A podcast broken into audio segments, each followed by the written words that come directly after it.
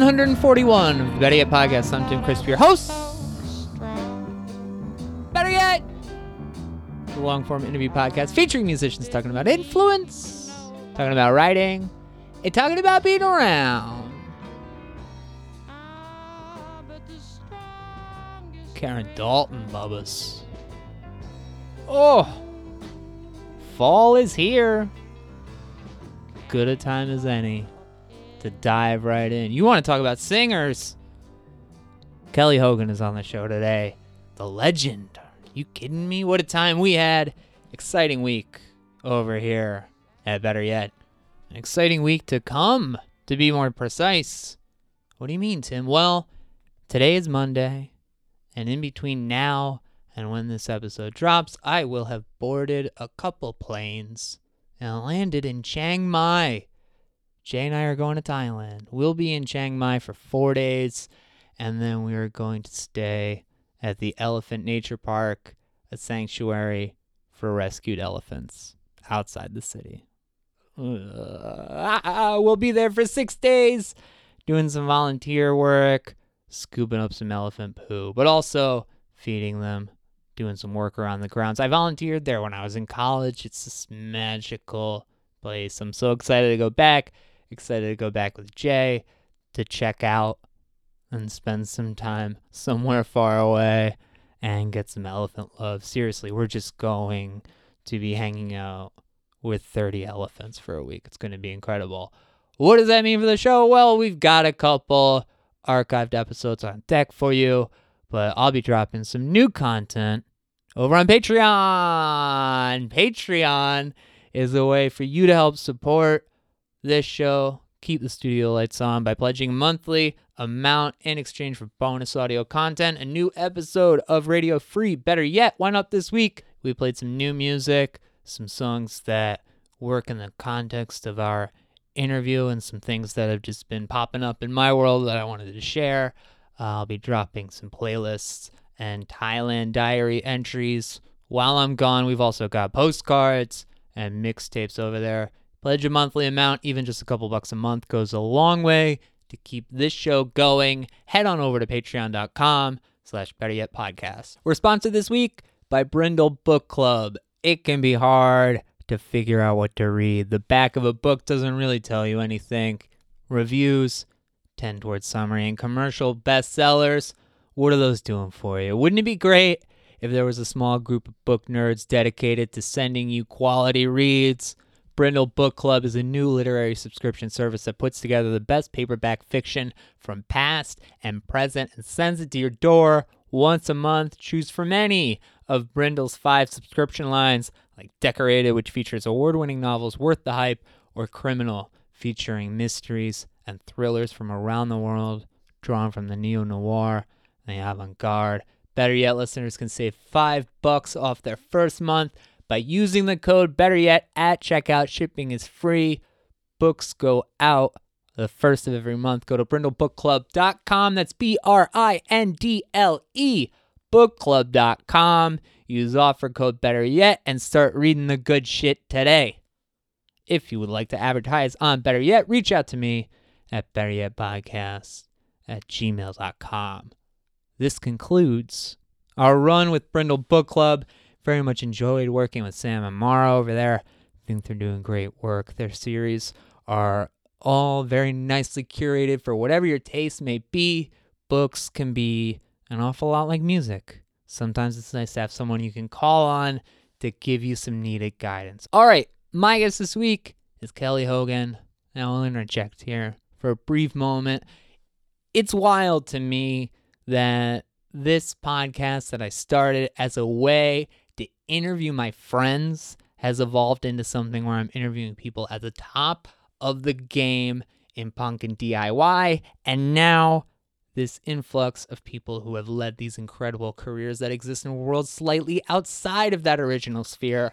But as we've gotten into 140 episodes of this program, I found myself in the position to reach outside and incorporate people who mean so much in the other musical worlds that I'm connected to. With Hogan, the connection is Bloodshot Records. It's one of the premier labels of the alt country world, the current home of Laura Jane Grace and the Devouring Mothers, and the epicenter of Chicago's alt country scene since the mid 90s, where Hogan sang backing vocals on pretty much every release that label would put out for a good seven, eight year stretch.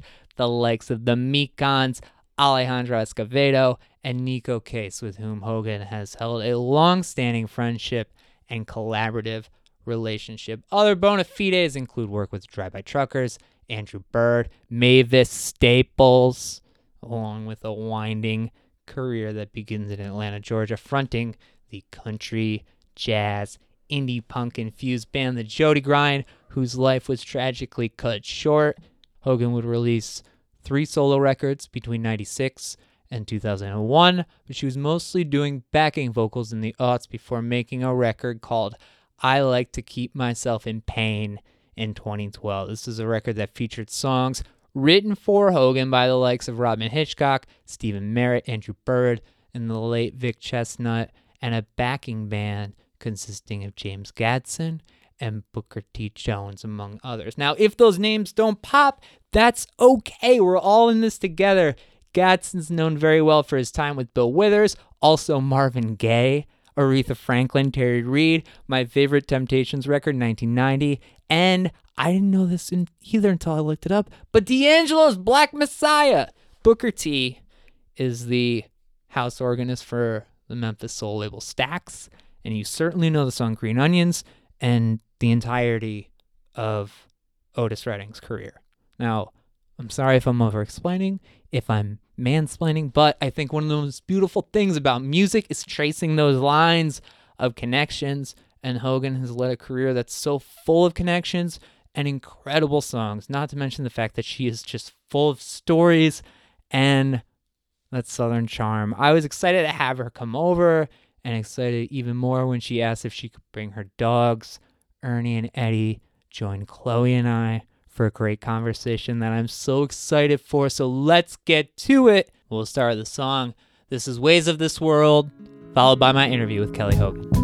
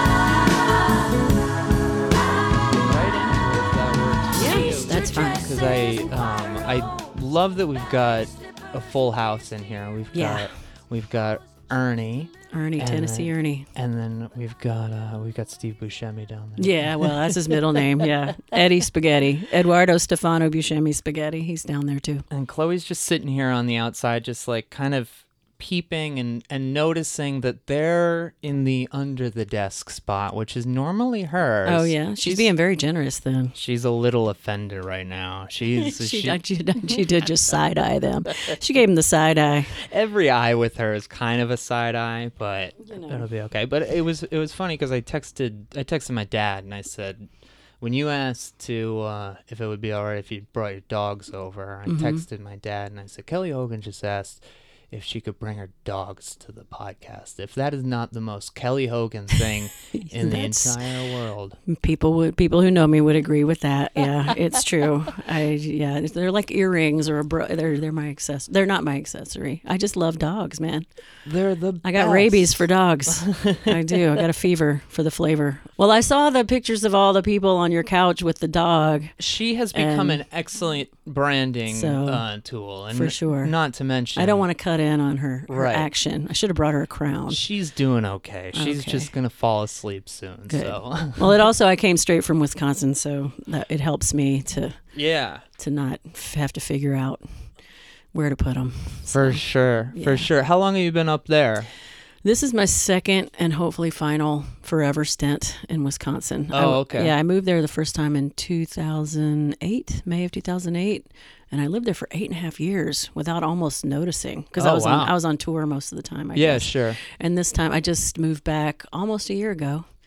Almost a year ago, because I'm doing taxes right now. So I found my Uh-huh. U-Haul receipt. So this is when this was this time last year, the first week of October. I was packing up right across the park. I was on Rockwell and Oh yeah, between sure. Hirsch and Lemoyne. So, I, I love it over here. so it's you know Are you I did come not back to I did not love it in, in on my street, but Yeah, sure. yeah, my streets it was a hot area. Yeah, so- yeah. but um, I come back and forth to Chicago all the time. But I like living in Wisconsin. So Yeah. I, it's the northern South to me. I'm from Atlanta, so It does have that that aspect to it. I it's think.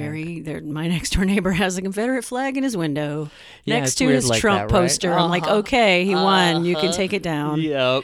And Uh, then, but we're f- he's he's a nice neighbor. He Yeah. snow blows my walk before I get up sometimes. Well, that in the is really winter, nice, So I'm trying to build a bridge. Uh-huh. So you grew up in in Atlanta, Yep. right? Uh, are your folks still there? Uh, yeah, my mom. They're kind of it makes visiting. we- Uh, it's a lot of driving. My dad lives 45 minutes west, and my mom lives 45 minutes east. So Oh, okay. they live kind of out in the country on either side. Just in like small small little towns. My mom's in a small little town. Actually, my dad lives in the town where I lived from fourth grade until I graduated high school, which was like cows and like the day the Kmart came in sixth grade was Oh, sure. huge. It was Yeah. it's called Douglasville, but now it's like Douglasville is more of a bedroom community for Atlanta, like malls and Right, right. Douglasville's all Bed Bath and Beyond. So my mom lives in a little town called Rutledge, and it's their water tower. So they have a water tower, and it says small but special. Oh, So, beautiful. yeah. There's a, there's a little town. Um, it's like near Harvard because my my mom had a had a flower shop in Woodstock, Illinois. Mm-hmm. Oh yeah, I'm familiar. and uh, there's a little town that they would deliver to, and I can't recall the name of it right now, but it's very close to the Wisconsin border, Oh yeah, and it's a water tower, and it's painted like a basketball, and it says 1952 Oh. state champs. they're still clinging. Every time I would see it, my heart, oh my god, I'll would have to look because swell. I well now you know when I lived out there before and now I'm back and I drive to Chicago for work all the time. I try to take every different road I can. Yeah. And I was just actually through Harvard and Woodstock. Dag Juhlin, my friend Dag, he's in Poi Dog Pondering and he has a new band called the Sunshine Boys. He's in Expo 76. Anyway, I went to his house for a very civilized rehearsal for this gig and took my time and went through Harvard and Yeah. Woodstock. I'll look for the basketball. I'll ask Dag about it. He I'll, might know. I'll I'll look back and like see All right. exactly where it is. but I, I uh, like driving slow through the little bitty towns. it's it's really nice. I would deliver flowers for her, oh, nice. like summer job during college, and I just I got so much Were joy they like out of it. basketballs made out of carnations, like brown carnation, you know, for the big game? Yeah, I, yeah. lo- I it. like when they Preseason yeah, opener, right? little football made out of daisies. so, was there music in the house when you were growing up? Yeah, there was always music on the radio. I'm the only weirdo in Yeah. my in any section of my family that I know. What'd your that- folks that do? plays music. Um, my dad, he was kind of a salesman. Like he worked at there was a chain of stores called Otasco. I don't know if you ever know Otasco. No, no. and uh, they sold. I, I used to love the smell of it. It was kind of like a farm and fleet or a Sure, yeah. big like they sold tires and fishing lures and and I remember they always had the fans with like uh, like those mylar ribbons, so the that would show the fans were blowing out. You know when you'd go Yeah. in and the little Oh, oscillating I fans. love it. Uh huh. Bicycles. We always got the the bicycle brand was the Flying O with an O with wings on the sides. Uh huh. So my dad worked at Otasco, and then my mom was a telephone operator and all kinds of things. And Yeah. my, my dad went ended up enlisting and went to Vietnam and uh, was a helicopter pilot. Went Oh, to wow. Flight training in like about 1970 Uh huh. and flew helicopters. Wow. And then my mom was a kick-ass bartender and hostess at like fancy restaurants in Atlanta. My mom was hot. She still is. Oh, yeah? But yeah, the pictures of her in like the vinyl go-go boots. Oh and, hell yeah. you know, her frosted fingernails and frosted lipstick. and she had a hairpiece that she would keep in the closet in this little box. And she would say, like, go get my hairpiece. And I was afraid of it. So No I'd be way. Like, eh. It was just like a, It Was a beehive? yeah, kind of like a, like if it, if it was a hat made of hair and then she Yeah. would stick it on there to have like the little boop, you know, the, Oh I- my I guess she was God. A hair hopper Yeah. of a kind. But Yeah. She looked good when she got it all together. Those tips probably skyrocketed. She was, she was really she's super sweet like she's very thoughtful when i started bartending at the hideout she Yeah. actually i used some of her advice or stories that she had told me from bartending There Yeah. just just she was like remember people remember their names and she she's the most She's the mo- she's the hostess with the mostest. The, Yeah. like capital letters, all of that. Ask anybody. Like she makes everybody feel great. I love it. She remembers things about you. So So you're you're hearing music on the radio. Oh, yeah, though, sorry, yeah. back to music. No, you're I was good. talking about you're bartending. good. Yeah, um, at we got because my parents both worked. We got dropped off pre dawn, like every day during the week at my grandma's house, my mom's mom in downtown Uh-huh. Atlanta, and she had the radio on all day long until six o'clock when we put on Walter Cronkite. But then Right. on the TV, but it was WPLO 590 AM in Atlanta, which is hardcore country music. Uh-huh. So I listened to Buck Owens and Lynn Anderson, and my, she loved Charley Pride and just Tammy Wynette and George All that, Jones and all of that. And I loved Hee Haw. My first crush was Buck Owens. I was super into Hee Haw. I got a pair of tiny little Hee Haw overalls for Christmas and wore them out. But then my dad house. Hmm. out of the I wore proud. I'm saying proud Yeah. Yeah. proud. And then at our house, we had a record player. We listened to pop radio, WWQXI, Skinny Bobby Harper, and that was like the top 40. Uh huh. I loved Sly and the Family Stone and the Oh, yeah. Archies and Mamas and Papas and all that stuff. And then my mom, we had a record, big record player, looked like a big coffin, you know, the big console. Yeah. And she would play Tom Jones or Van Morrison records. And my dad loved soul music. So my dad Mm-hmm. had a stack of soul 45s like Jackie Wilson and Ray Charles and this guy that people might know is like a tiny, tiny he was a popular guy around Atlanta called Gorgeous George. Oh, okay. like worked the mic. I ended up getting to see him later in my life. He did like a tour when he was in his 70s Oh, in wow. Atlanta. I saw him at the Royal Peacock and yeah, my dad was right. He was cool. When you say work the mic, is that like, like where, uh, where they do the thing like James Brown would kind of Yeah, like the yeah, mic almost Solomon falls on the Burke, yeah, ground sure. yeah he was the best mic worker I ever saw and he Wow. would, it would almost like hit the ground we were in the front row at the Royal Peacock and then he would do this thing like like motioning with his fingers like come to me like it was his woman like come to me and then Oh, yeah. then he'd be like no I changed my mind and like then the mic would go up and and you forgot that it, you never saw his foot doing it he was because he Uh-huh. was selling it with his face and his fingers and- yeah. yeah, my dad, he's like, I saw Gorgeous George play a show at a football field, and he ended it by climbing up the goalpost and Uh-huh. singing, like, you know, through his wig to the crowd and all this. So, yeah, my dad loves soul music. Where when did you get like the singing bug? Did you start early? Yeah. Oh, yeah. My Yeah. mom, I used to.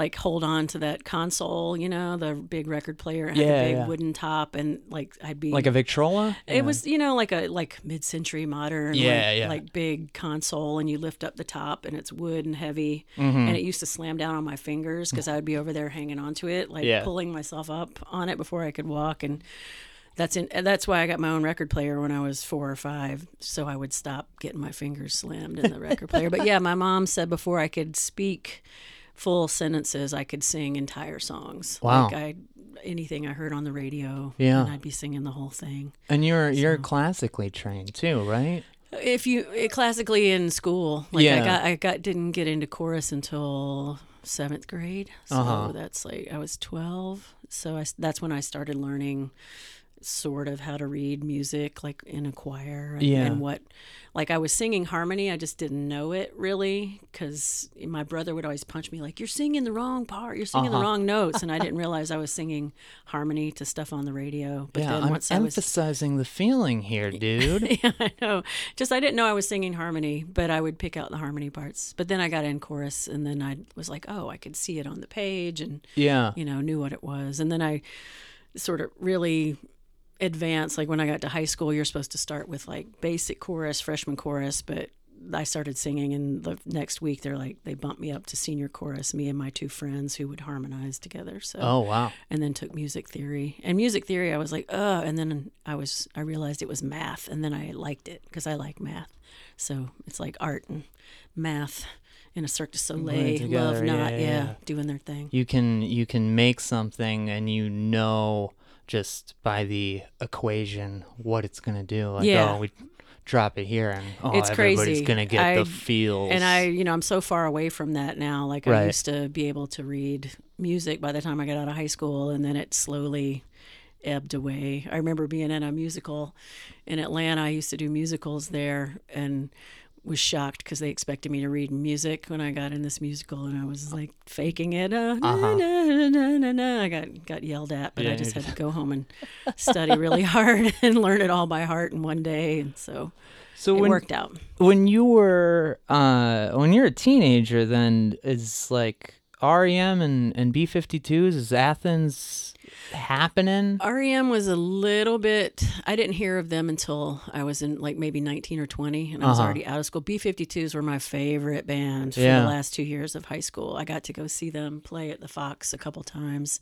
Fox is kind of like the Chicago Theater of Atlanta, big Egyptian themed, Yeah. beautiful theater. Wow. And they were amazing. I like the cars. I liked, the, yeah. I, I saw the Dickies one time when I was babysitting. Do you know who the Dickies Oh, are? yeah, Right. yeah. So, but I lived in Douglasville and there was no records. There was no way to get a Dickies record. I just Uh-huh. always, you try to memorize something on the spot. Yeah, yeah. And this was, you know, in middle school, I liked Kiss and Journey, and I still, I'll go to bat for Journey any day. Steve Perry is one of the reasons I became a singer. Oh yeah. That guy can oh, sing. oh, he can Yeah. absolutely sing. Amazing, and You I saw them tune twice out what he's live. saying, but and he he does well, yeah, because it's not much. There's not much there. Yeah, you shake it out. There's not there's not a whole lot of nuts in that can, right. lyric wise. But dude, like he plays with phrasing. Like if you ever watch live footage from like that peak time, like 80, 81, 82, and just like running around, and so they were. He was a big inspiration to me. I'll take your word for it. It was he was amazing. I, I get to I'm playing a benefit uh, October 12th here in Chicago, and one of the songs it's like a cancer scientist benefit, and one of the songs is "Don't Stop Believing." Not my favorite Journey song by far. I tell you but what, I it- get to sing lead on "Don't Stop Believing" at the Museum of Science and Industry. That's pretty wild. and I'm gonna just, uh, what am I gonna wear? I don't know, but yeah, I'm quite excited. Quite excited.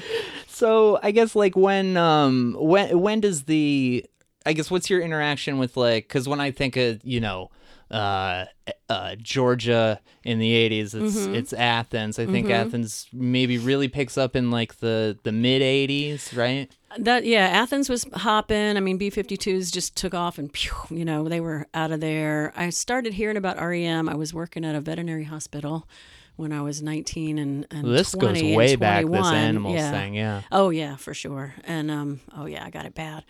And that the first, my first visit to Athens was actually to take a deceased puppy who had salmonella, Oh. because when they have salmonella, that's like public health threat, and so we had to deliver this tiny poodle puppy who was purchased from a pet shop. So don't pet shops should never sell animals. Anyway, that's a whole nother radio show.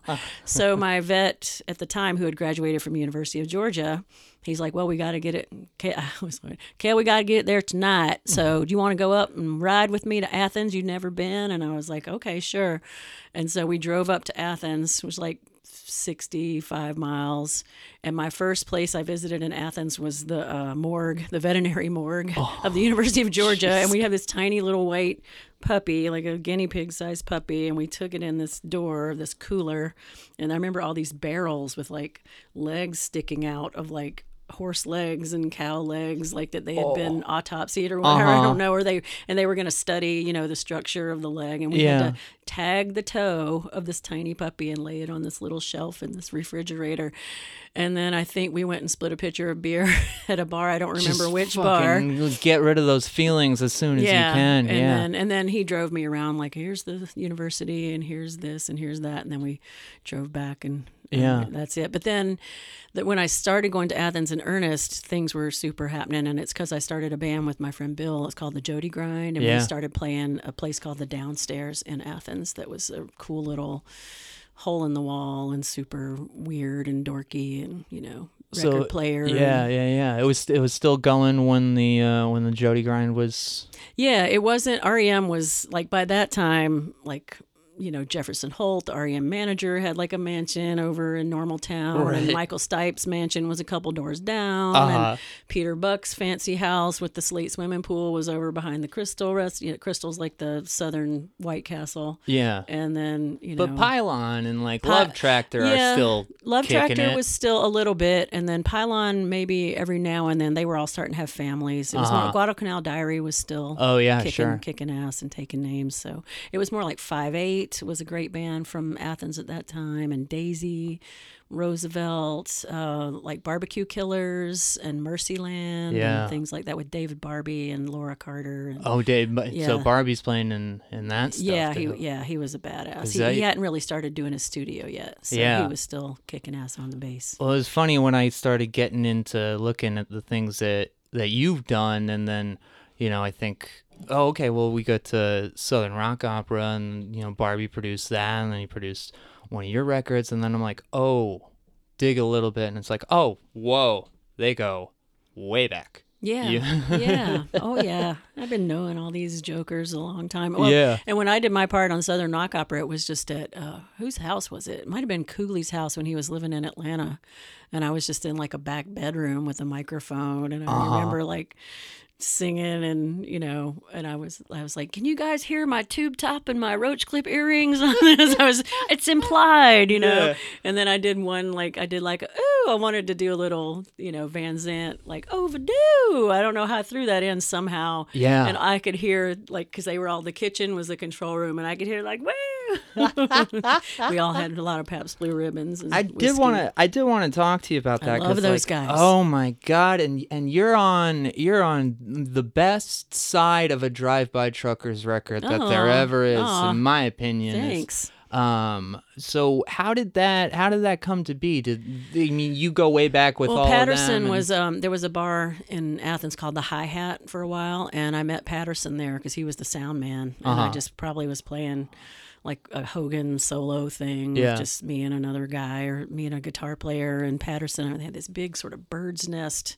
sound man booth where it like a tree house with just like you know nails or uh, little two by fours nailed onto the side. So I remember Uh-huh. like having to climb up there, like, hey, I like a way more reverb than is than is tasteful. I want you to put all this, you know, Yeah, yeah. like climbing up into his treehouse, and then he's like, "All right, Kelly, all right." So, so we just I I ended up playing the hi hat like every six weeks. Yeah, sure. knew- That's when he was. Um, it wasn't Adam's House Cat, and that was just very nascent drive-by truckers. Like Pizza Deliverance hadn't happened yet, but it was Mm-hmm. about to, I believe.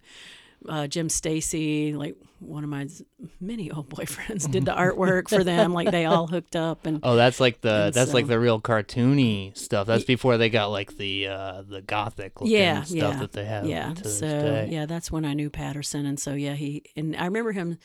I remember him saying like, you know, we're gonna do this. We decided to do a rock opera. I was like, really? He's like, Uh-huh. about Lynyrd Skynyrd. I was like, okay, cool. I was trying to wrap my head around that, and he's like, Right. we want you to sing on it. And I was like, okay. And I Uh-huh. just thought, you know, I thought he was wasted, or he, you know, that'll never happen. What a cool idea! And Right. then, like three years later, all right, it's time Oh, that's for so what? funny. The rock opera. I was like, rock- okay, cool. That thing about about racism in the South and I Leonard know, Skinner. I and- know. oh. It was so much more than a Lynyrd Skynyrd rock opera, you know. Yeah. But yeah. And then, and then it took off. I was so happy for them. Yeah, They're, To they're this amazing. day. I know. Oh They're, God. they they're just amazing. I love that there there are many nuts in their can.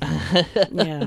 So how did how did you meet uh, Bill Taft? Because that's kind of the beginning of, of Jody Jody, Grind. Grind, right? Yeah, I met him at a show at a defunct. It used to be a hot dog joint called Lums, and it Uh-huh. still vaguely smelled like hot dogs and old beer. Their Lums was boiled in beer. That was their angle, was hot dogs boiled in beer, and uh, around 14th Street in Atlanta. But it was a club for a while, and I still don't know what that club was called.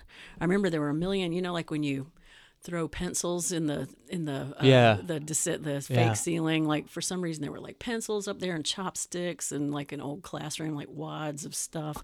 And we went I went to see this band called Mouthful of Bees that I was into. And Bill was sitting at the table drinking a pitcher of beer. I remember we just started talking about music. And I kind of recognized him. He's a very distinctive looking guy. He looked I thought he was 55 years old or something. He's Yeah, very sure. like and he talks kind of like this and we started talking and he's like what music do you listen to? And i was like well duke ellington and hoagy carmichael. Hoagy carmichael i'm very interested in this very interested.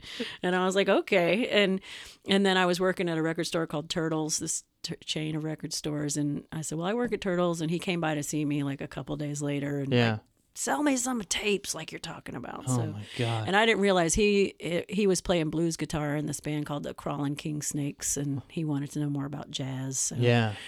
so that's kind of like the Jody Grind, you know, was this weird Cobb salad of jazz and country and blues and all this stuff. So it was just all the stuff we Yeah, had and there's just that like gave us boners, punk energy boners at the too. time. Right, Yeah, right. yeah, and so so that's how we started. Yeah. Yeah. and that's all in in Cabbagetown, right? Yeah, yeah. He lived on Savannah Street in Cabbagetown. I used to go to his house and practice, and we he had a um he had a variety night at this bar called the White Dot in on Ponce de Leon that used to be an A and P where we shopped in the third grade. Boy, Oh, boy, do I have a lot of hot air. Oh yeah. Um, but I can see it now. But he had a it's like Monday night, like they Uh-huh. just threw him a little bone, and it was called an evening with the garbage man, and he would have all kinds of people come play or. Um, uh, this poet guy, Deacon Lunchbox, who was a big biker looking guy with a big red beard, and he would Uh-huh. get on stage with just wearing a bra and some Carhartts and hold a chainsaw over his head and sing In-A-Gadda-Da-Vida. And oh then, my and then he would do the, his poetry while he was banging on a like army surplus bombshell. And so deacon was there. And then so he said well come come start sitting in with me at my variety night. So that's what Yeah. i started doing is like it was almost just like this little lent ball. He just was picking up lent because the jody our first name we just decided to call ourselves an evening with the garbage man. Uh-huh. that was our name for a while. And it was just whoever kept showing up on monday. So i started singing Oh my god. with him, and then it turned into the Jody Grind, and then we were doing covers like just stuff Duke Ellington and things Yeah, like Mood that. Indigo cover. Yeah, yeah, Holy yeah. shit. Because I, when I first started singing in bars, I was still in high school, and I started singing with. At the time, I was like a bunch of old jazz nerds. They were like thirty, Yeah, sure. and I, I would get it, you know, stormy weather and all of that because I was Yeah, yeah. super into Billie Holiday and Sarah Vaughan. She's the best. stuff like that. And then so I taught Bill learned all those songs for me. And then he came to me one day and gave me this cassette and I was like, "What is this?" And he's like, "These are some chords. I want you to put some words on the chords and we'll do these songs next week." and I'd never I'd never thought to ever write a song in my life. It Why? never occurred to me. I don't know. You're singing all of these songs? Yeah, uh, singing. Uh-huh. I, I'm way into singing. I never, almost just like I didn't feel worthy, you know. Like I like to Sure. write poetry or stuff like that, but I didn't know how to play Yeah, anything. yeah. So, so, but he just would give me like these cassette tapes of him playing chord progressions over and over, and then and then yeah, I just started. That was that was cool. I could do that because I sort of if I hear like a vacuum cleaner or a rhythmic, you know, pile driver going, I'll start writing a melody to it, you know, or something. Totally. You know, just like some long. Like I once had a upstairs neighbor who liked that kind of ED. Was it EDM? EDM, yeah. you know, like do do Uh-huh. do and just it kept me awake. So I would just start writing bum bum bum beep beep beep. You know, I just start writing. Where's that record? I want to hear that. Nobody wants to hear that. Oh, I was in misery. But uh, Mm-hmm. so yeah, so that's how the Jody grind happened. yeah, and Bill Bill just helped me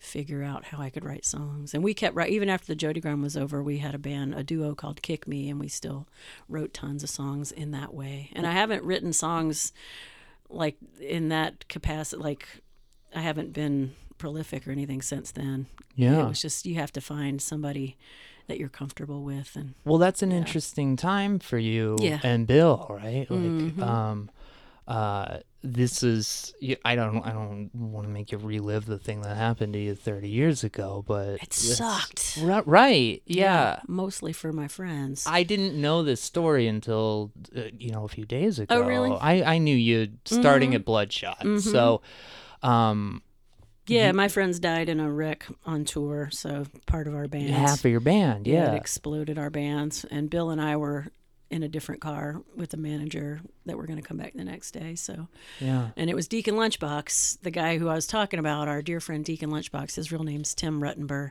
Mm-hmm. and he was riding back with Robert Hayes and our new drummer, and uh, yeah, they got hit by a drunk driver head on on the way back on the interstate in. Alabama.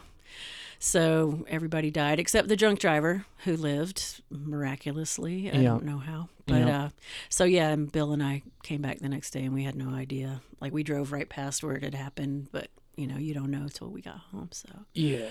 so that was the end of the Jody grind. But I remember Bill calling me, like we both got home. It was like a Sunday night, and I think, and I got home, and my boyfriend was breaking the news to me, and he got home, and his wife was telling him everything that happened, and then like maybe an hour or so, Bill called me, and we were crying, and he's and then talking for a minute, and then. He said, "Well, I'll see you next Thursday," and I was like, "What's next Thursday?" And he said, "Band practice," because we had we had right, a regular yeah. band practice. Uh-huh. And so I said, okay.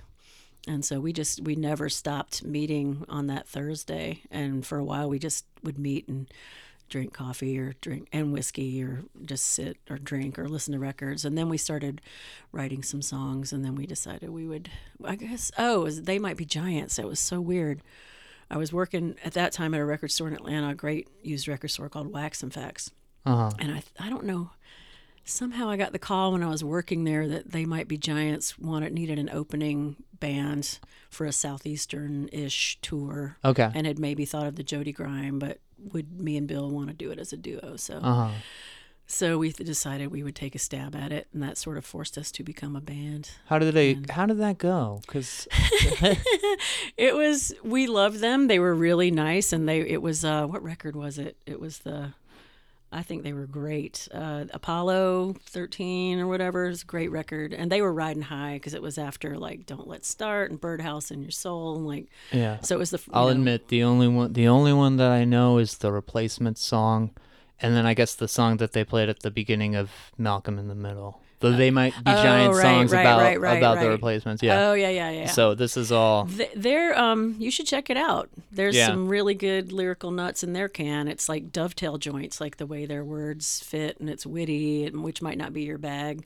What's and, wrong um, with what? You but, you know, I, I love witticism. It's very ang- Uh-huh. it's angular and weird, and Uh-huh. their band. I mean, their band was amazing. Uh, the first guy we met when we the first show was like St. Augustine or something in Florida, and the friendliest, nicest guy like walking towards us, like, "Hey, I hear you guys are opening for us." And it was Tony Maimone who played bass with Pere Ubu forever. and Oh, no way. Everybody and Tony was like our. He's, he made us feel so welcome. Yeah. So he was the bass player, and they had a horn section, and it was just killer. And John and John are both great musicians. So, so that was all good. Now, me and Bill playing just me singing and him playing guitar and Bill plays the weirdest sparsest guitar like Uh-huh. it's I always said it's like watching you know somebody tightrope like you know watching the great Wallenda walk across the Tallulah Gorge like Oh, is he sure. gonna make it you know how Neil Young will play these one note Yeah. doink doink solos but he's got a band behind him Uh-huh. Bill would just doink doink, doink. And to me, I could hear every, you know, I knew where he was and he knew that I knew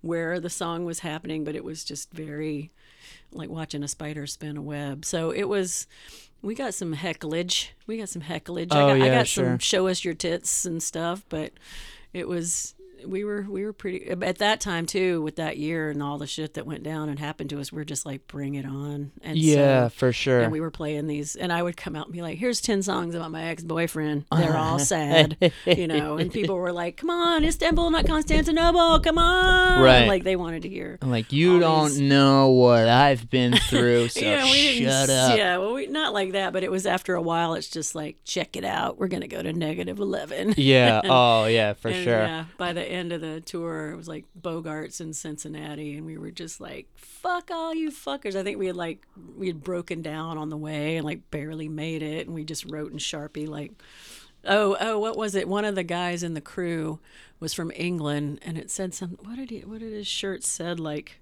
oh, it said Northern Scum, like I guess from Northern UK. Oh, like sure, were- yeah. And so we wrote like you know Southern, Southern scum, Scum. on the on our shirts with Sharpie, and just came out there, and then just was like, "Thank you, fuck off!" Oh, like, Oh, man, ran off the stage. But it was some good times. It was just me and Bill and and my pit bull chainsaw in our van with a mattress in the back. And then we decided at the last second, our friend Jack Pendarvis, who's a great writer, um, we had Jack come with us because we figured if we got mad at each other, we'd have somebody to hang out with. Like, Right. Like a third person would always Uh-huh. make it okay. So, and that was an epic trip. Just for a little breather. Yeah, we it- need somebody else. If we if I get mad at you, you get mad at me. You and Bill can, you know, you and Jack can go get a beer or whatever. So it was it was fun So you made. Uh, in a way. right, right. In a horrible horrible year, we did the best we could. um, you make Whistle Only Dogs Can Hear with Bill, and you're you're still in Atlanta at that Yeah, point. Yeah, Bill was kind of just a guest star on that because Yeah. by that time he had started playing with um, this guy Benjamin, who was in a band called Opal Foxx Quartet.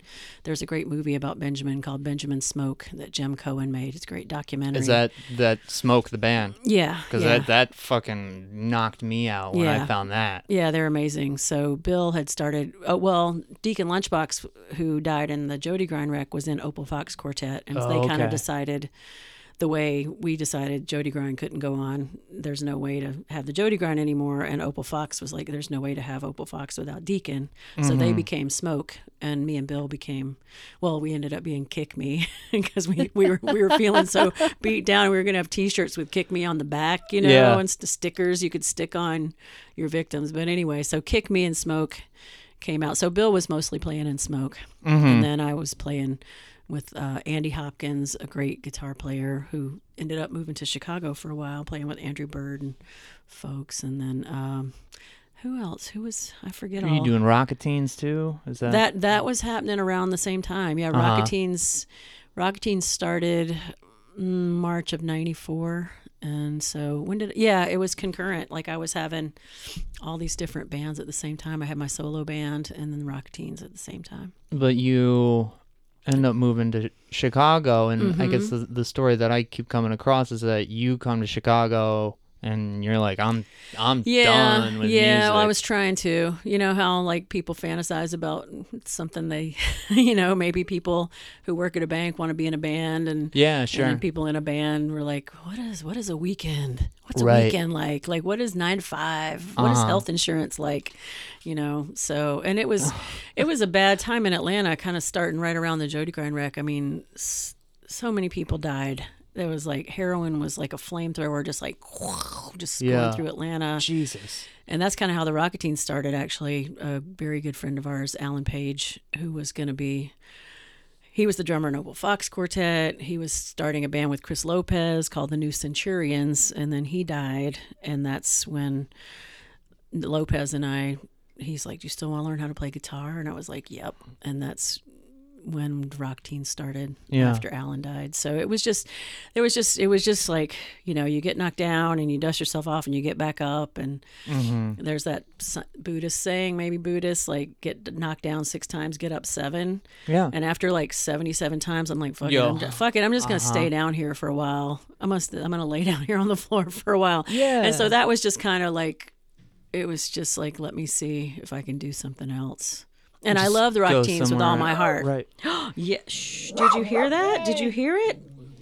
That's Ed, all right, Ed, Eddie. It's so punk rock. Thanks. Thank you. That's the chihuahua in him that I'm trying to leech out. Yeah.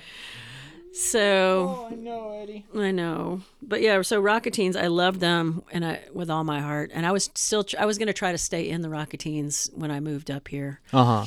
And I did for a while. But Rock*A*Teens was the kind of band that would like drop a transmission every tour, and somehow we'd all owe the band Oh, three hundred dollars sure. when we get home, you Yeah. know. So that just became impossible. And I went, Mm-hmm. I went, we went on one last tour. I'd already moved here in April of '97. And we toured like May, June. And I remember the last show was in Atlanta and I cried like the whole time.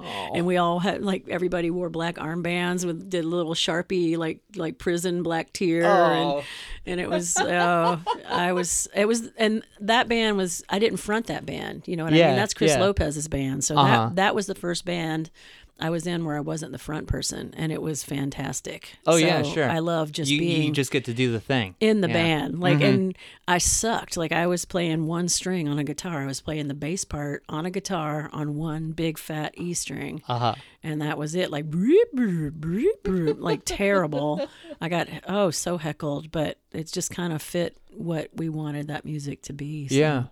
So we we i would much better be in the rock teens than listening to the rock teens Yeah. especially when i was in the rock teens Then, because then you got to listen. Like, what are you doing? or just and talk huh? about talk about reverb to the point of untasteful or it, we loved it just there was reverb one review was like reverb dripping like span like you know goo like on this mm-hmm. record like my whole apartment got sticky from all the reverb and we're like yeah that's right that's how we wanted it so yeah but then i moved to chicago and i thought let me just see if i can do something else What was something else?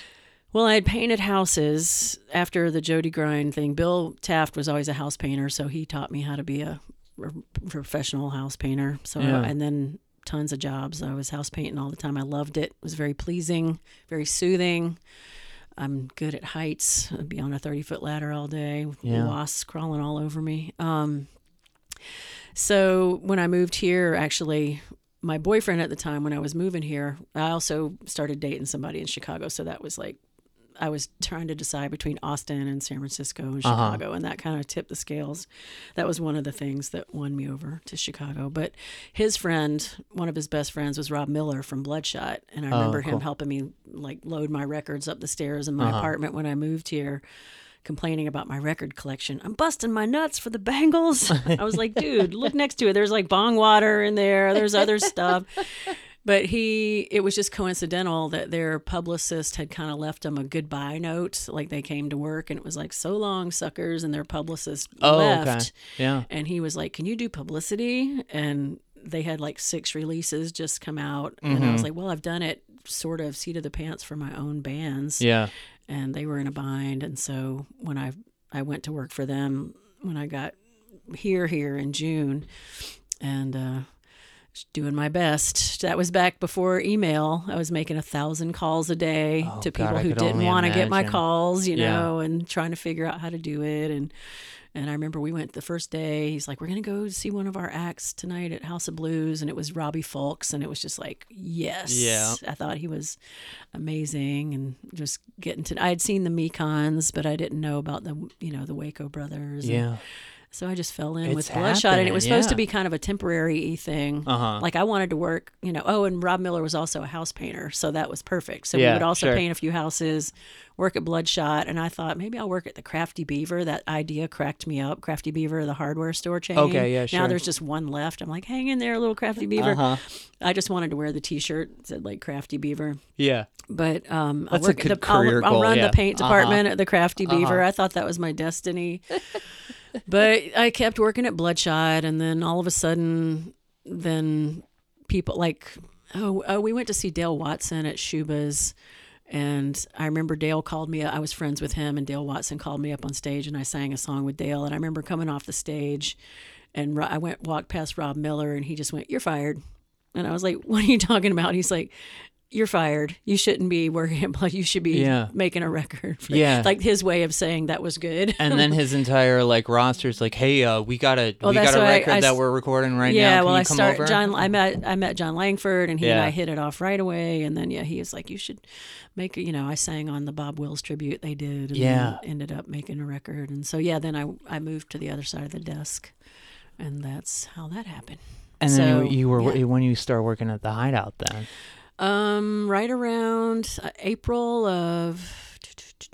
you're oh, just not getting out. You're just no. not well, getting I out always of tell people world, right? Chicago's a horrible place to quit music. Uh huh. It really is Yeah. such a verdant musical town. You know, just stand on the corner and people drive up, roll their window down, and like, you know, will you sing on my record? At least, you know, this was my experience. Uh huh. Once I started kind of, and I was, you know, to be honest, I got pretty miserable pretty fast not being in a band Oh sure. because yeah. I would go, we'd have to go see bands all the time. And normally I can see any band. And even if I'm not into the music, I'm like, all right, you go, guys, you know, do your thing. And Mm-hmm. it just made me miserable. Like I've, I've said this before, like I would see a band with a female singer and it would particularly just make me like, not hateful, but it just be like, just envious. Like, Yeah, Oh, when yeah. she goes to the bathroom, I'm gonna knock her over the head and change clothes and come out. Cindy, Cindy is indisposed. I will be finishing the set.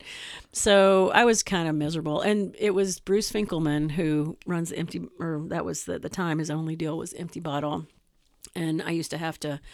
Part of my duties were to get the posters around town for Bloodshot artists Yeah, playing, and so. I'd have to call like, "Hey, did you guys get these, you know, Moonshine Willy posters?" And Bruce would be like, "Yeah, we got those posters. When are you going to play my club?" Because I had played his club as Hogan and as Rock*A*Teens Yeah. before I lived here, and I was like, "Bruce, I'm not doing music anymore." And he's like, "Yeah, whatever."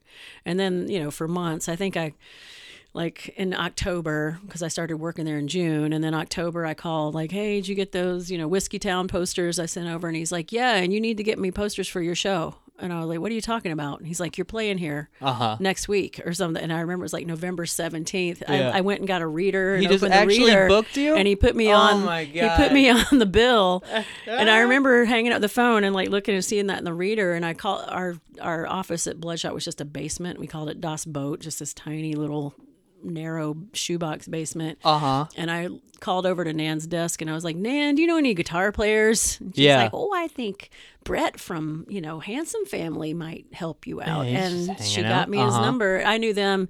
I knew the Handsome Family because I saw them open for Wilco. And that night, later that night, Rock*A*Teens were playing the Clermont Lounge, which Uh-huh. is a strip club in Atlanta, and it was beyond sold out. And it was, and we were like running from Wilco over there to play the show. And Yeah. as, as we were running in, it was like we saw the Handsome Family, who I knew their music and had watched them open the show, and I saw them standing in line to get in, and I was like. Hi, I saw you open. Come with me, and Yeah. so I got them into our Rock*A*Teens show, and so we were friends. So, so Brett owed me, man. Uh-huh. No, so, no, so he he played guitar with me for that show, and then I just started playing shows. So Yeah. it's Bruce's. It's not, sort of Bruce's fault. You make a couple of records in, in Yeah. quick succession, right? Like beneath Um, Country Underdog and because it feel good. Yeah, when did I do that? Like ninety I think it was two- and because it feel no, actually, you know, there were like four years between them. I'm I'm slow. I got low metabolism. Yeah. man. So like ninety six, I think was 95, 96 was That was the first one. yeah beneath the country underdog, and Uh-huh. then.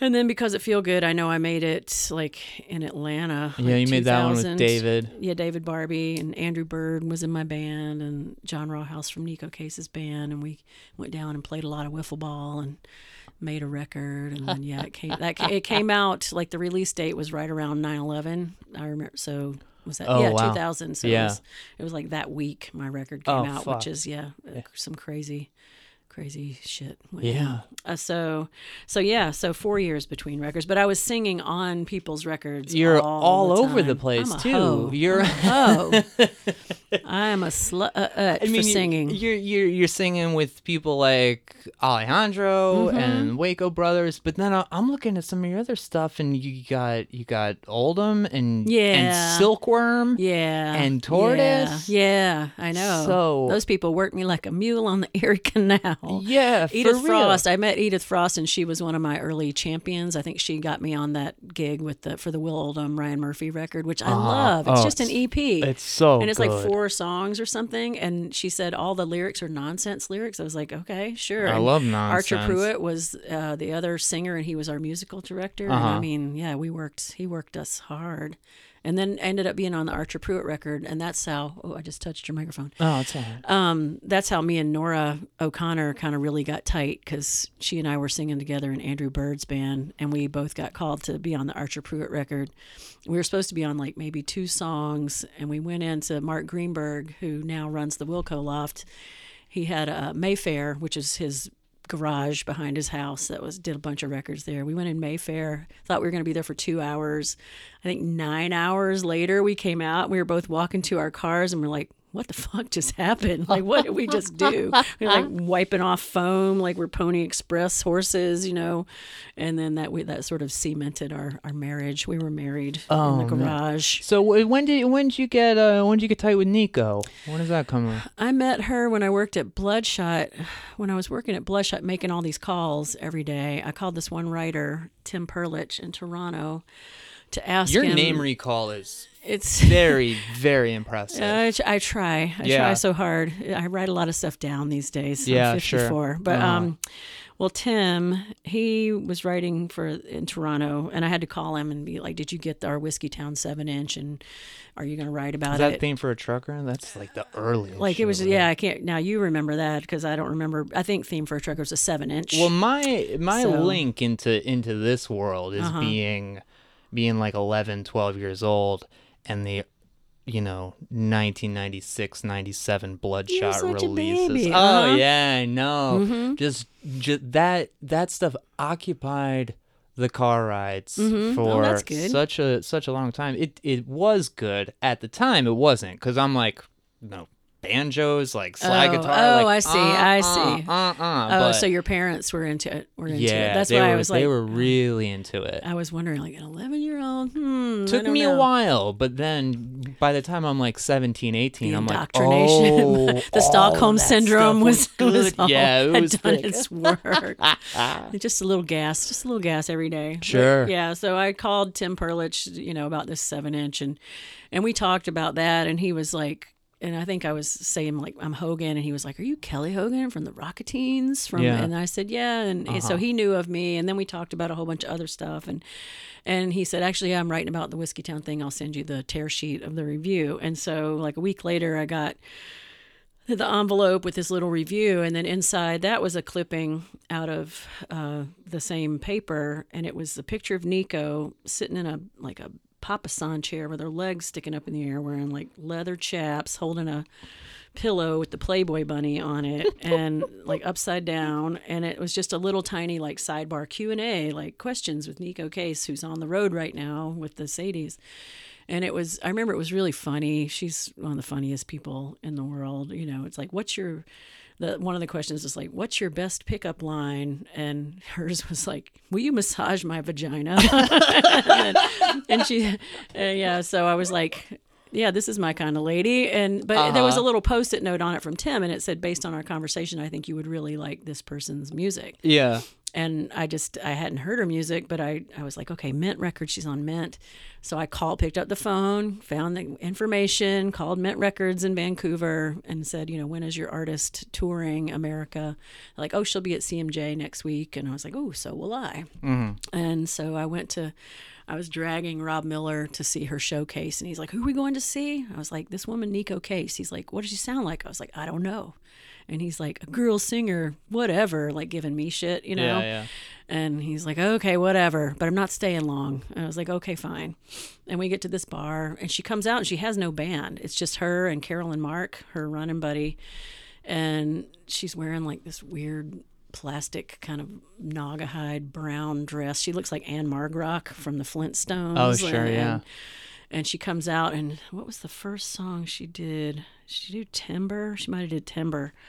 And I just remember, you know, when you want want somebody to be good, and you just have Yeah. this feeling, and you just want to like them. And Yeah. she was. It was just a couple notes in with just her and Carolyn Mark playing acoustic guitar hmm and And I remember but Rob Miller leaned over and he's like, "Want to sign somebody?" And I was like, "I told you, I told Yeah. you." I had this gut feeling. And then Neko was mobbed, like even at that time afterwards, all these people, because I was sort of waiting to try to talk to her. Oh, I remember I went to the bar and bought Jägermeisters and put them up on stage, like two little Uh-huh. shots of Jägermeister, and they were like, ah. And then I remember waiting to talk to Neko and Carolyn Mark. She's kind of like she reminds me of Rosalind Russell. Like she's t- tall and kind of goofy and Yeah, really sure. great. And I remember her coming over to me. She's like, "Oh, she's gonna be mobbed for hours. I'll have a drink with you. Let's go hang out." And so Yeah. Carolyn Mark and I hung out and ended up Neko like came over and just was like thanks for the drink and I have to go do this and this and this but and I was like what do you want to have breakfast tomorrow and she, so we went we made a date to meet at Yonah Schimmel for Kanish on Houston Street the next day. And I remember Carol and Mark and I watched the sun come up. Carolyn Mark and I just ran ragged Yeah, went to sure. Veselka and had like pierogies at four in the morning. And and I remember it like the sun coming up at this bar and Carolyn's like you sure you won't have one more? I was like no. I don't go drinking with Carolyn Mark. Uh-huh. so I went and slept on my friend's floor got for up like 45 yeah, minutes, and then right? met them. And Neko and I just hit it off like immediately Knish. And I remember us. It was her first ever trip to New York City Wow. ever. And she said, she said, I thought when I got to New York, there would just be like people in leg warmers dancing on top of taxi cabs, like in Fame. And I was like, me too. And so we bonded over the movie Fame. And I was like, that's what I thought too when I first came here.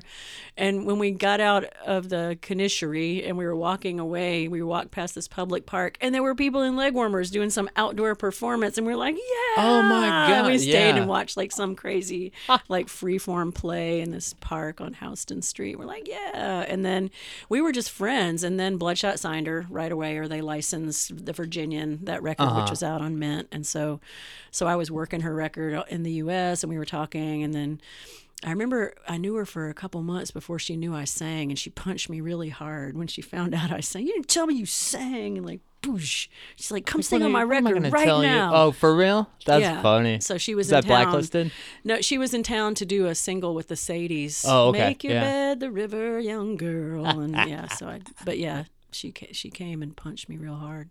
So that was that was yeah September '97 Yeah. when all that happened. But we hit it off right away, And then then started touring together. And It's kind of still, right? Are you still Um, doing it? no, I haven't since um, the last the last record that came out was right when the last Decemberist record came out, and Oh, okay. unfortunately, it all came out at the same time, and Yeah. I was committed to Decemberist. But she's got kick-ass Shelley Short singing in her band, and the great Ro- Rachel Flotard, and they're kicking ass and taking names. So. That's awesome. She's been Yeah. she's been on top for are here so tomorrow, long. so- yeah, Jesus. no, she's she's got it going on. Yeah. She's she is a genius. She's a dang genius, So I guess with uh, you know a dirty, dirty genius. we've been kind of bouncing Love around very on the on the uh, timeline a little bit. Chloe's dreaming. I was I thought some dog is dreaming. I looked at mine and they're yeah, it's okay. Um, because what I'm what I'm wondering is we've got because it feel good in in 2001, and then you were obviously busy doing a lot of different things, but you w- weren't making records yourself. No. no, I was touring, I was singing, especially in Neko's band once Neko's stuff really took off. I mean that Because well, I mean, like Fox Confessor comes and it's- I mean she's that was she's like big March 2000. that even yeah, yeah, even you know Blacklisted and the the Bloodshot releases were were big, but then after March of 2006, it was just like boom, I was Yeah. gone. I remember she called me up and she's like, Hogan, guess what? We got a tour bus for this tour. I was, and then at the time, my dog Augie would travel with us all the time on Uh-huh. tour, and I remember she's like, "We're getting a tour bus. Wait till we tell Augie." That was our first thought, and and Augie did walk on that tour bus and like take a look at the couch and the TV and was like, "It's about fucking time you deadbeats, yeah. you know, moved on up in the world." So yeah. Uh, she was Augie was very old. She got Uh-huh. maybe a year or so of tour bus life, but she loved it. Well, that's a good that's a good year to get in. hmm I'll say.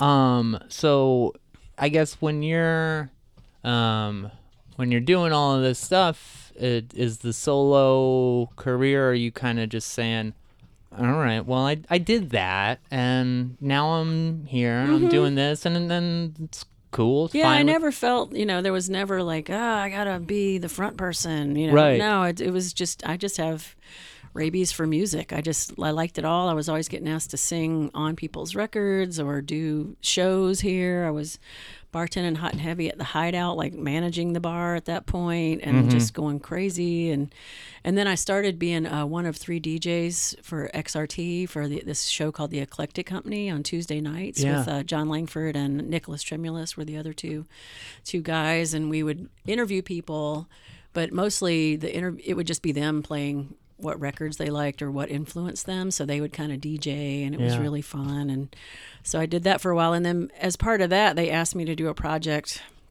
Which I didn't like the name of it. They named it Under Kelly's Covers, but uh, Uh-huh. I would, I was doing a cover song a week for a year, oh, like Oh, wow. 52 cover songs, just wherever I could, you know, people's garages, or I'd book a studio and do six in like a day. Is that where you did the Hold Steady cover? No, that was that was after my record came out. That Oh, was because okay. the AV Club has that series Yeah. where people cover other people's people's music. I So that was love that. I was thinking about that the other day because I love the Hold Steady so much, and I was like, that was so wild. Yeah. like I think I just saw a picture of myself like wearing whatever clothes that I was. I was like, Uh-huh. oh yeah, that was what I wore when I did that on the porch of the Hideout, and I love that song so much. I It's think I played good, guitar. yeah.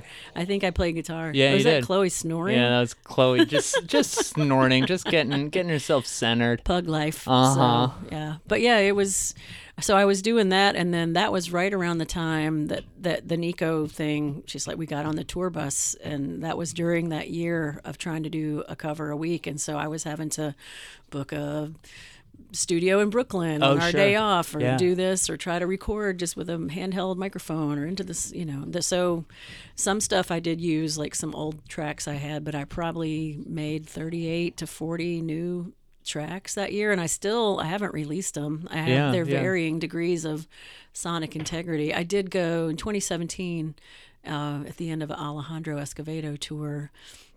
I stayed in um oh no, in between Decemberist and Alejandro tour, I stayed in Brooklyn and worked with Phil Palazzolo, who's he's tight with new pornographers and he has a studio called Seaside Lounge and I we sort of opened up a bunch of those old songs that I did real fast because Yeah. we, we did a couple songs at Seaside for that project and we opened them up and remastered and or remixed because we never mastered them. So I do have that like one I don't know my idea. I feel like they're in my canning cellar. You know I've got all these yeah. jars of peaches and pickled jalapenos and okra. Uh-huh. I don't know who wants to buy them. I don't know, but you know, on uh, TuneCore, you know, TuneCore, you can kind of put put up one song Yeah. at a time. I kind of learned that in the past couple years with um, You can this, do a uh, lot of different ways to release your own stuff yeah, at this yeah. point. Yeah, I have two on TuneCore, like, and and they're called one's Blue Magic and one's Blue Snowfall. Just coincidentally, one was a Amazon Christmas single, and Uh-huh. so you can get Blue Snowfall, and then Adventure Time, that TV show, Yeah, used an old yeah. song from me and Bill Taft's days. So Blue Magic is Oh, on there. cool. So it makes me like a dozen dollars a year, mostly in Japan, streaming from Japan. but yeah, so so maybe one day I'll put out some of those. Under Kelly's cover songs on TuneCore. So, wh- how do we get? I like to keep myself in pain. How do you? Oh, do we? How do we get there? Yeah. That was from singing with the Neko band. Of course, she's on Anti Records in L.A. Uh-huh. And our honcho there, this great guy Andy Kaufman, and uh, Kaufman, Andy Kaulkin, and he is an amazing dude who works for Anti. He is a huge music lover. Like I love to watch him listen to music. He's just swaying side to side. He's like six foot.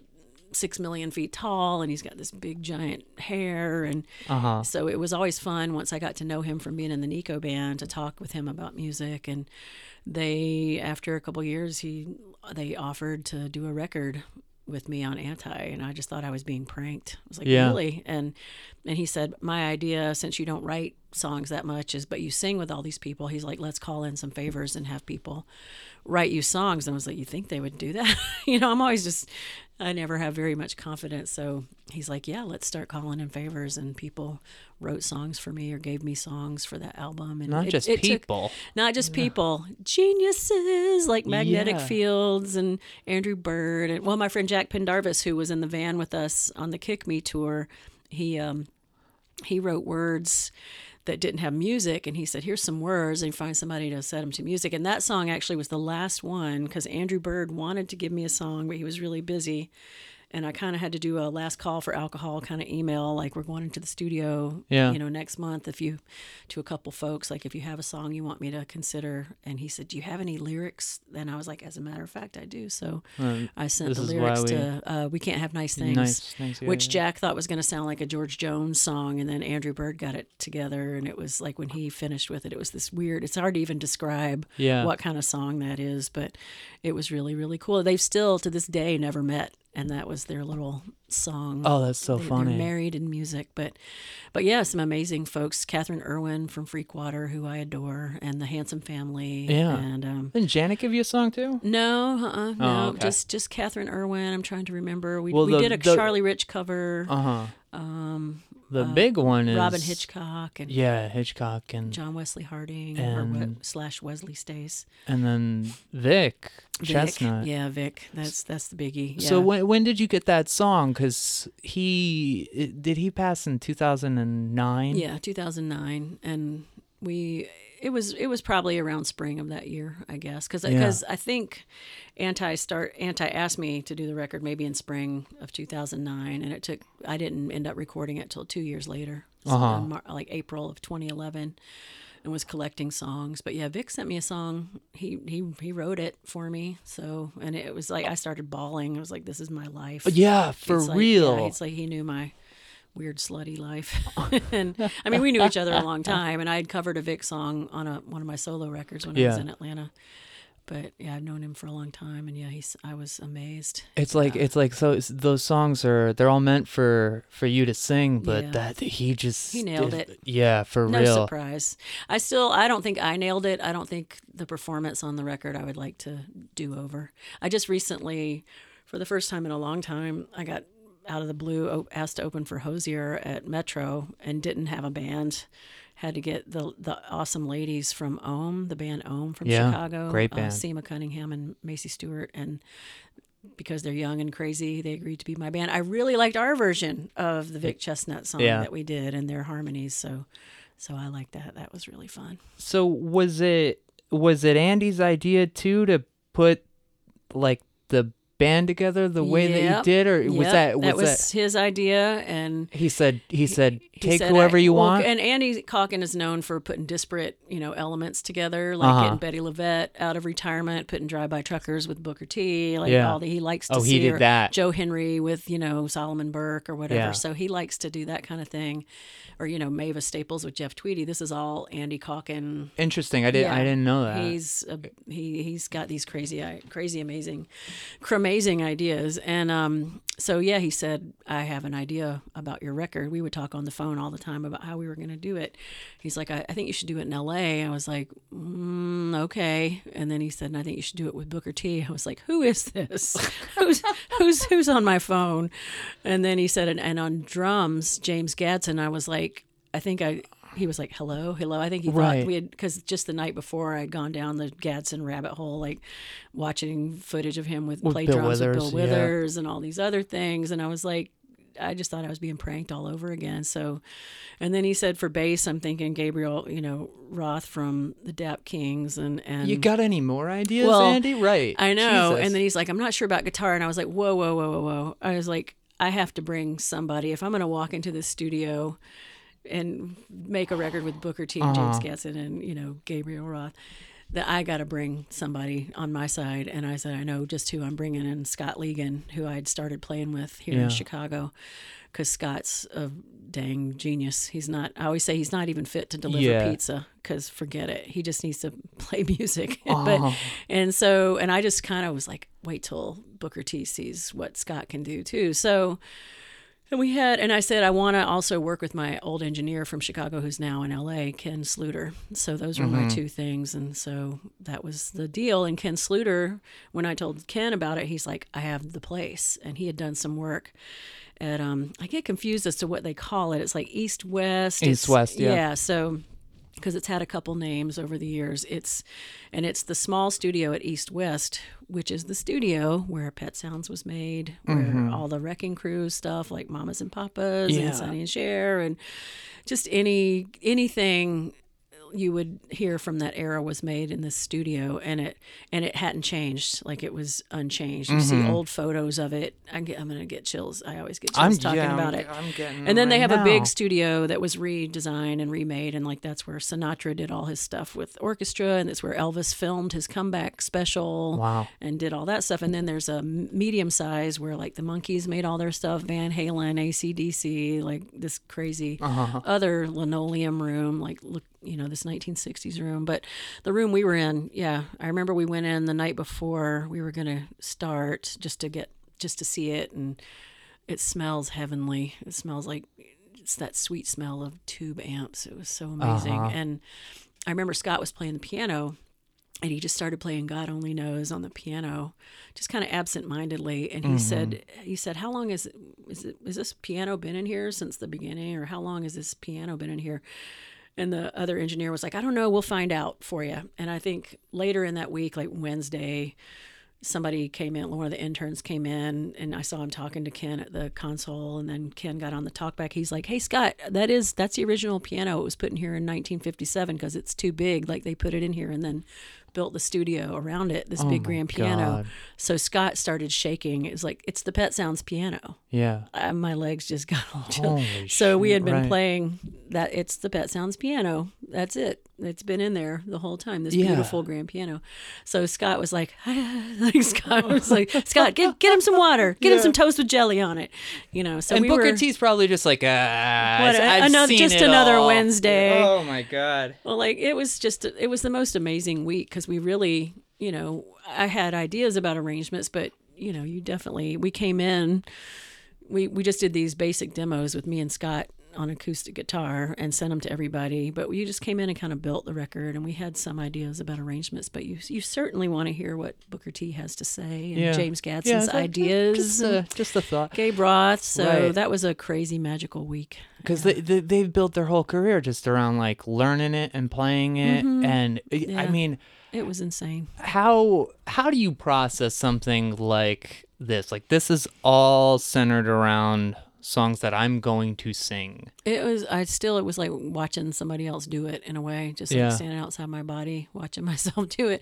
And on the way, I mean, there were so many weird things. Scott and I were sharing a hotel, and ho- like a little hotel room thing, and it was like a five or ten minute drive there every day in our rental car. And on the way there and back. We would we would listen to oldies radio because we're nerds, old square nerds, and we were listening to oldies radio, and we would hear four songs that were made in the studio we were going to work in you know? Yeah, like yeah. we, we'd be i remember the first like day some mamas and papas song came on and scott was like hey this was recorded in at east west. I was like yeah you're right. And then we are driving and he three songs later and we are like whoa this one was too. And then we started looking for it. And so every day on the way to and from the studio we would hear these songs. And then the, I always still yeah and James also played drums on the one that Uh, yeah, wasn't or you heard in here, yeah. exactly, or Booker Booker T. Yeah, so it was so weird, and the the lunches were amazing. Like we'd order out for food, and we'd go sit in the studio little dining area. And the lunches, just hearing like Booker T talk about, you know, Booker T would ask Scott these questions like, So, Scott, you know, when you're doing the ninth over the blah, blah, blah, in this blah blah blah measure of the thing and because booker t's so classically trained and Yeah. he was a prodigy. And scott would be like i don't know. Just where my fingers go. Like scott's just scott just feels it has never read music in his life.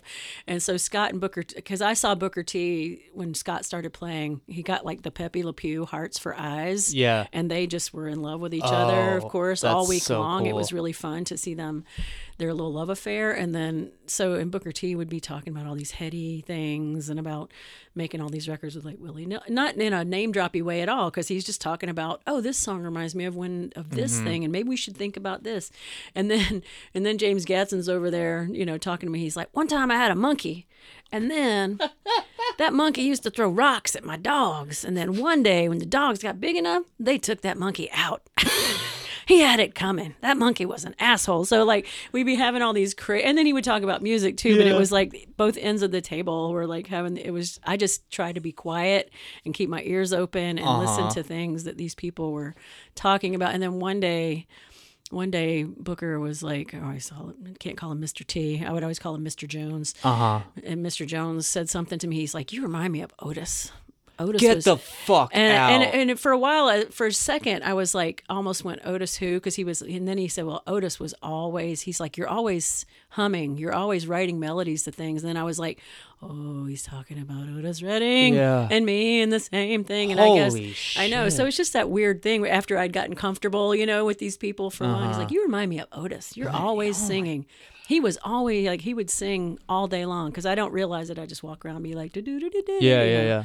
and harmonizing to the vacuum cleaner and stuff. So huh. And Yeah. the EDM upstairs. yeah, Right. yeah. So that week was I still like when I talk about it, it's like it happened to somebody else or I saw a movie of it or something. It feels just like a like a giant surprise party. it's so crazy. And w- I saw that movie. Um, uh, Love and Mercy, the Brian Wilson uh, biopic. With Yeah. half of it's John Cusack and Yeah, half of it yeah. Brian Dano, and they filmed a lot of it in you know when they're doing the Pet Sounds era. They filmed in that studio and Mm-hmm. took great pains to make it. You know, they I was I even like wrote to Ken, my engineer. I was like, wow, they took out all the modern stuff, and he's like, you have no idea because really it wasn't a theremin on Good Vibrations. It's this other instrument called a blah blah blah, and they, they couldn't find one, so they had Uh-huh. to build one, and so they really. But it's cool to see. I was watching it with Nora actually in our hotel on tour in Australia with Decemberists, and we decided we'd watch Uh-huh. it. And it came to that scene. I was like, oh, Nora, that's it. That's the place. I know what it smells like. I started talking about it was crazy to see it because it just, yeah, it happened to somebody else. I had to, I had to go sit down for a while yeah. after that. Oh my goodness. Mm-hmm. Um, I just I, I I feel like the closest the closest that I can get to that is seeing seeing Booker T with DBTs. Uh, they played here. Was probably like seven or eight Right, the years potato, ago. the potato hole Yeah, yeah, yeah. tour, potato And- hole. and just- idea was that? just I love it. freaking watching Patterson just the whole time, just ear to ear smile, beaming, like, oh my god! And Oh, it's like you grew up with this shit. Like your dad's the Booker T of It doesn't matter. That's what I like. I like.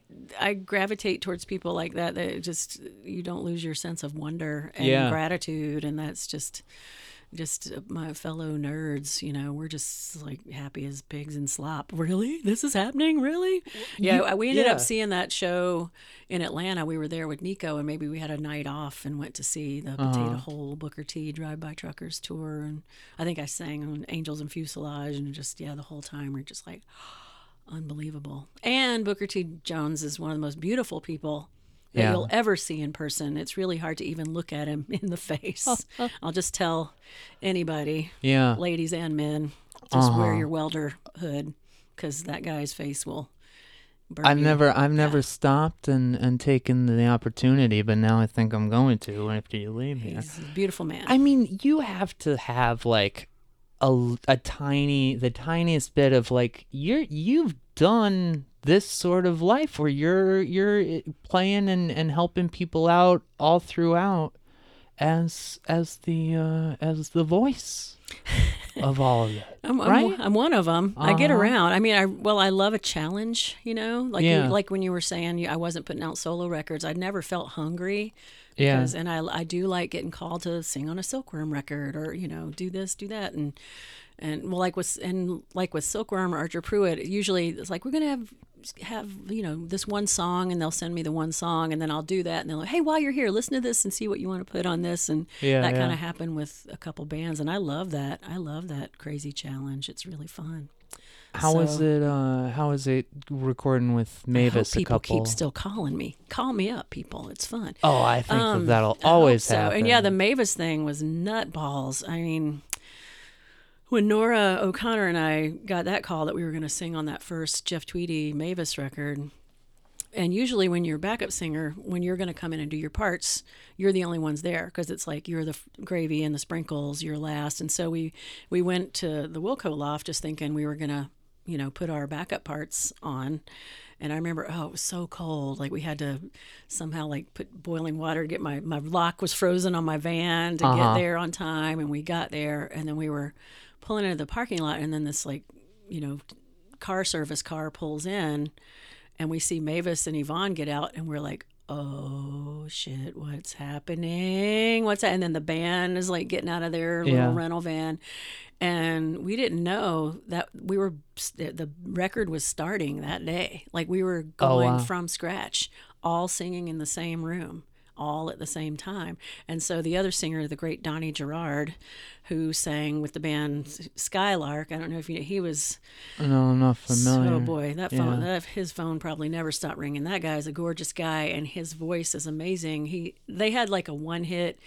Um, uh, that what's that song?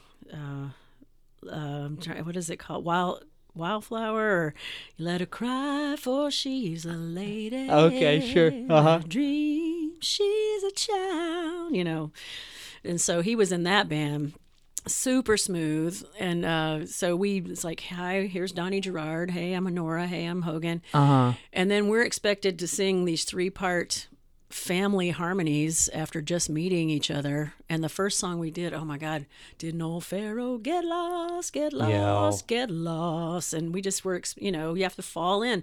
And the band is there and mavis is right there with her honey bear and her pickle in one hand. She likes a big dill pickle and then a honey bear. She'll like bite the pickle and the vinegar the vinegar kind of like like sweeps uh-huh. your throat clean and then the honey coats it. That's her recipe for greatness is a oh, giant dill pickle and her honey bear. When you go to the wilco loft they have a little there's so many cool things to look at but there's a bunch of little things like in lucite like it's a museum piece and it's Yeah. like her honey bear that's like got an inch left in it with like mavis on it and, sk- and masking Oh my tape and some other stuff you know george saunders thing and Uh huh. some stuff. But yeah, Mavis's first honey bear is in lucite over there on top of a filing cabinet. But um, yeah, so we're all there and we threw down and we ended up we did like two or three days and came back and did a couple. Three, yeah, because they maybe that was before Christmas because I remember I got Ernie during Christmas and when Uh-huh. I came back I said can I bring in my style? I said Yeah. can I bring my puppy with me? And they were like yeah. So and then we came in and Jeff Tweedy was like um producer holds the puppy. I think that's common knowledge. And I have a really funny picture of him holding Ernie. So he would um hold Ernie while we tracked. But yeah we did it and it was amazing and then I got called back to do the other two Tweedy Yeah. Mavis records that's and then I ended up being kind of a pinch singer for Mavis when Vicki Randle couldn't do certain tours like I never got a rehearsal I never Mavis don't come to sound check Uh-huh. so I would just sort of fly in from another tour and be like Donnie I don't know this song but you just I'll keep clapping and by the second chorus I'll know where I'm supposed to go so Yeah. so trust me so that's kind of how I Wow. would get to play with them but now they have a permanent lady. I don't know her name, but she kicks ass. So now their band is you know, Yeah. cooking with gas, and I'm so happy because Mavis is is the sun, Legend. the sun and the moon, and Yeah. she's amazing. That's one of my one of my highlights of my entire life is that I that I can say I sang with Mavis, and that she calls me baby sister. Oh my god. So- That's amazing. I mean, uh, do, do you get sentimental? Do you? Oh, Do I cry. yeah. I cry all the time. Yeah, all the time. That's. I Oh, yeah. mean, the uh, uh, just being able to like bounce between all of these these different things. I mean, you, you should just. I, no, I feel I like I said, wonder, wonder, and gratefulness all the time, Yeah. constantly. I, I try not to take anything for granted. Well, especially when what I do is, I sometimes I say it's kind of like a when you're kind of free free balling, freestyling, freelancing. Yeah. Free it, freelancing should be called free balling, but you know it's like it's like a trapeze where you let go and you just hope somebody grabs your feet, Right. And the next thing comes along, but sometimes you hit the net and you have to roll down and have a cup of coffee and climb back up. And you just never know. And then the worst is when there's like with the Neko situation where it's all happening at the same time. and Yeah. you have to make some decisions and like iron and wine, want to, you know, concurrent, like things like this. It's hard. It's hard, but that's the nature of the biz too. Yeah, for So sure. I'm well, just, I, I'm I just feel glad like people call me. Yeah, I think that the I think that uh, they're they're all very, very happy when they do too. Oh, So I try. it was great talking to you. Thanks for coming over. Thanks for the coffee, hence the hot air. Well, that's not true. It's just in there. The coffee unlocked the door. And thanks for letting me bring my dogs. Of course.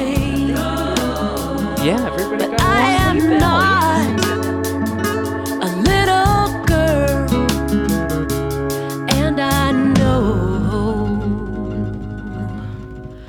what has to be.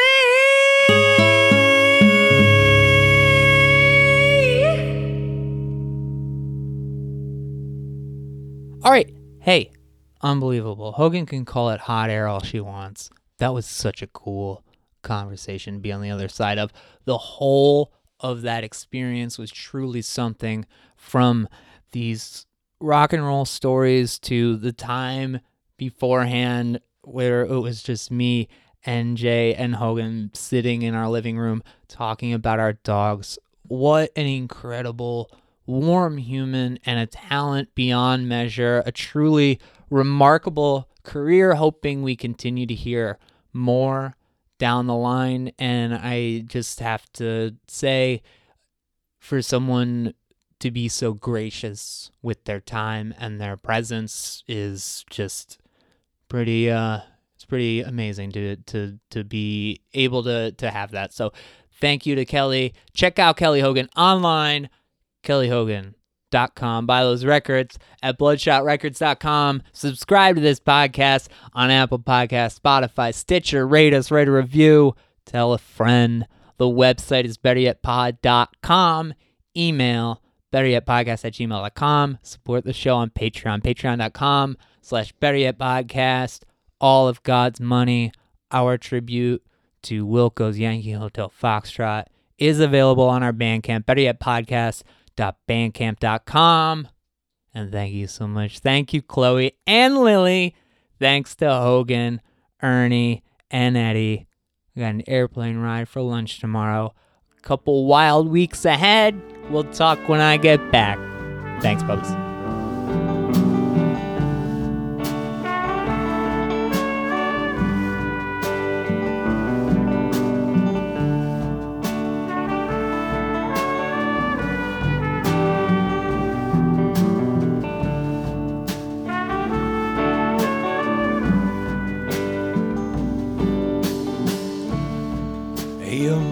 Me in the kitchen with cheese toast and espresso blend.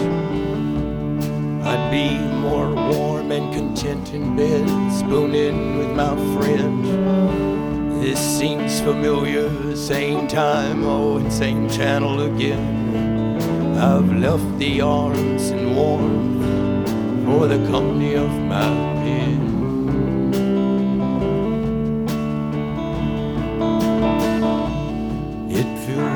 Different than the time before. This time I think I'm okay. For a change, it's not deprivation that's got me on bed awake. Though I know I'm no good and happy is not my forte. I haven't felt like this in so long, I'd like to think, but I hate to say.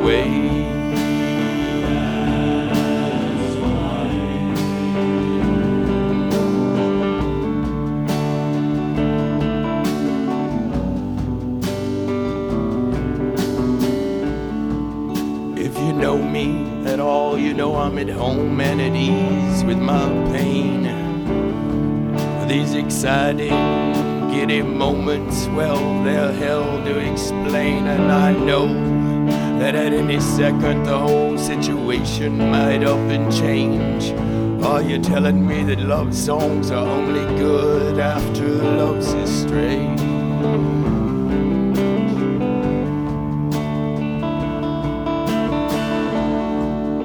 In the morning, he might leave for good without a goodbye. And when heartache rears her ugly head, well, I'll look her in the eye and I'll kiss her on the mouth. You know, I'll hold my head up high. Pleasure outweighed pain this time, and I'm proud she did not pass me by.